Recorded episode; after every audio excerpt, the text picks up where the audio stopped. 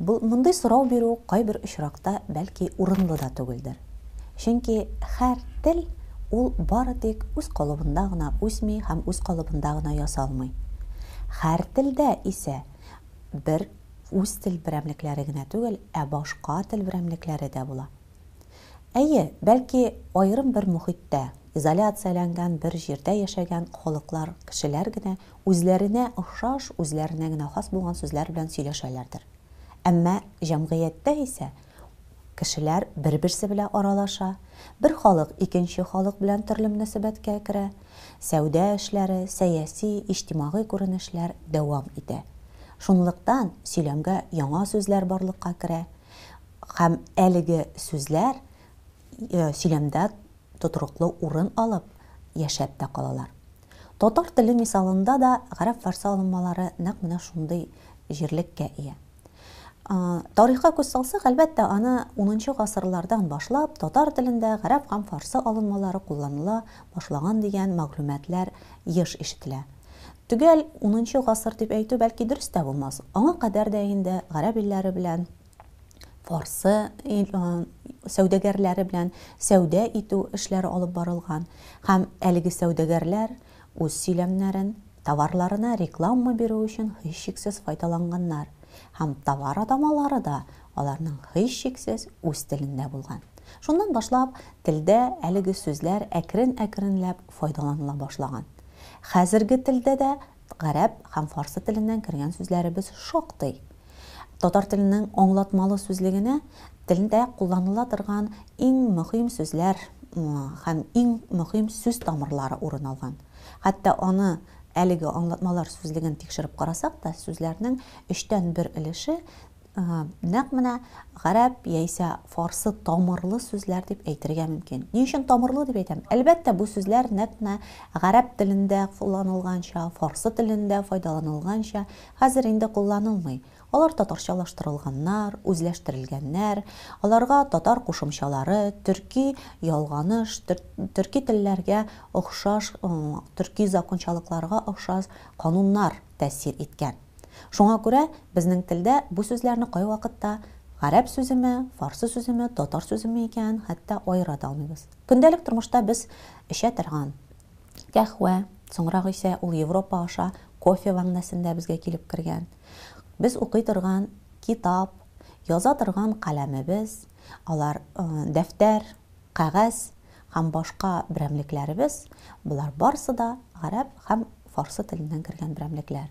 Гадәттә гарәп һәм фарсы сүзләрен бергә, гарәп фарсы дип язылыш вакытында барлы сүз формасында язып өйрәтәләр.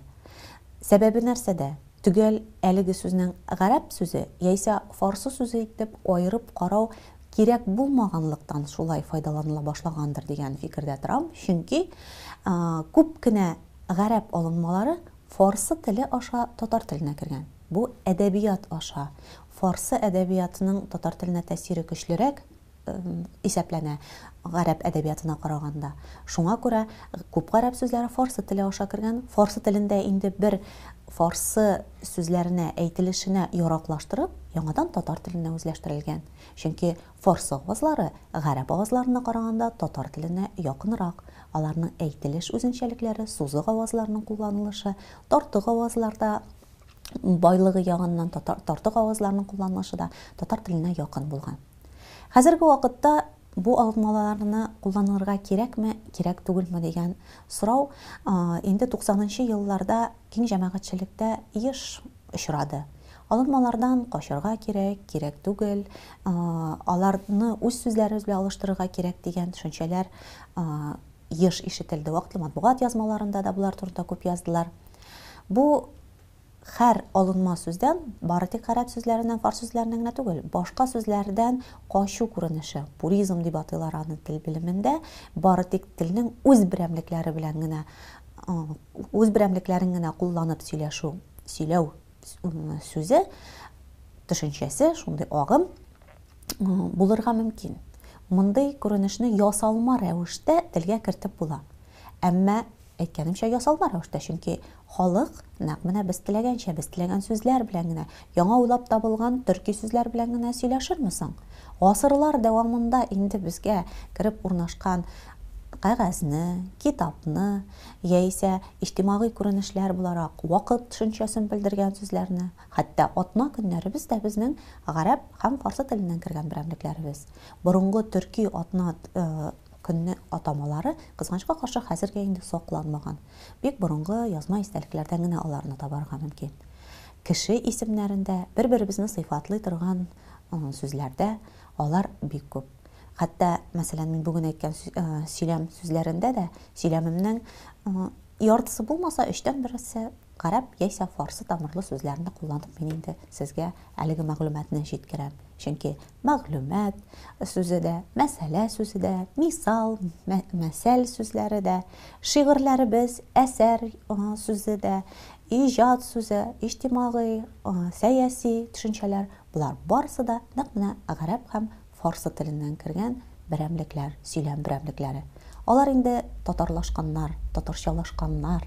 Без аларга безнең колагыбыз күнеккән без күнеккәнбез шунлыктан бу алынмаларны татар телендә кулланырга кирәкме кирәк түгелме дигән әлеге сорауны мин ачык килеш калдырам. Һәр кеше моны үзенчә хәл итә аладыр әмма гомумән җәмгыятьтә татар сөйләмендә бу алынмалар алынма буларак түгел инде татарчалашкан гарәп тамырлы сүзләр буларак кына кулланылырга лаек дип саныйм хәзерге вакытта бик күп сүзләр яңа сүзләр яңа төшенчәләр ясала күп кенә европа алынмаларын инглиз сүзләрен латин тамырлы сүзләрне татарчалаштырырга татарча әйтергә тырышып аны гарәпчә яисә фарсы берәмлеге белән файдаланалар моңа ике тәэсир бар дип әйтик инде сөйләмдә җәмгыятьтә бара торган тәэсир беренче сәбәп әйткәнемчә милли аңны формалаштырырга тырышып гарәпчә төрекчә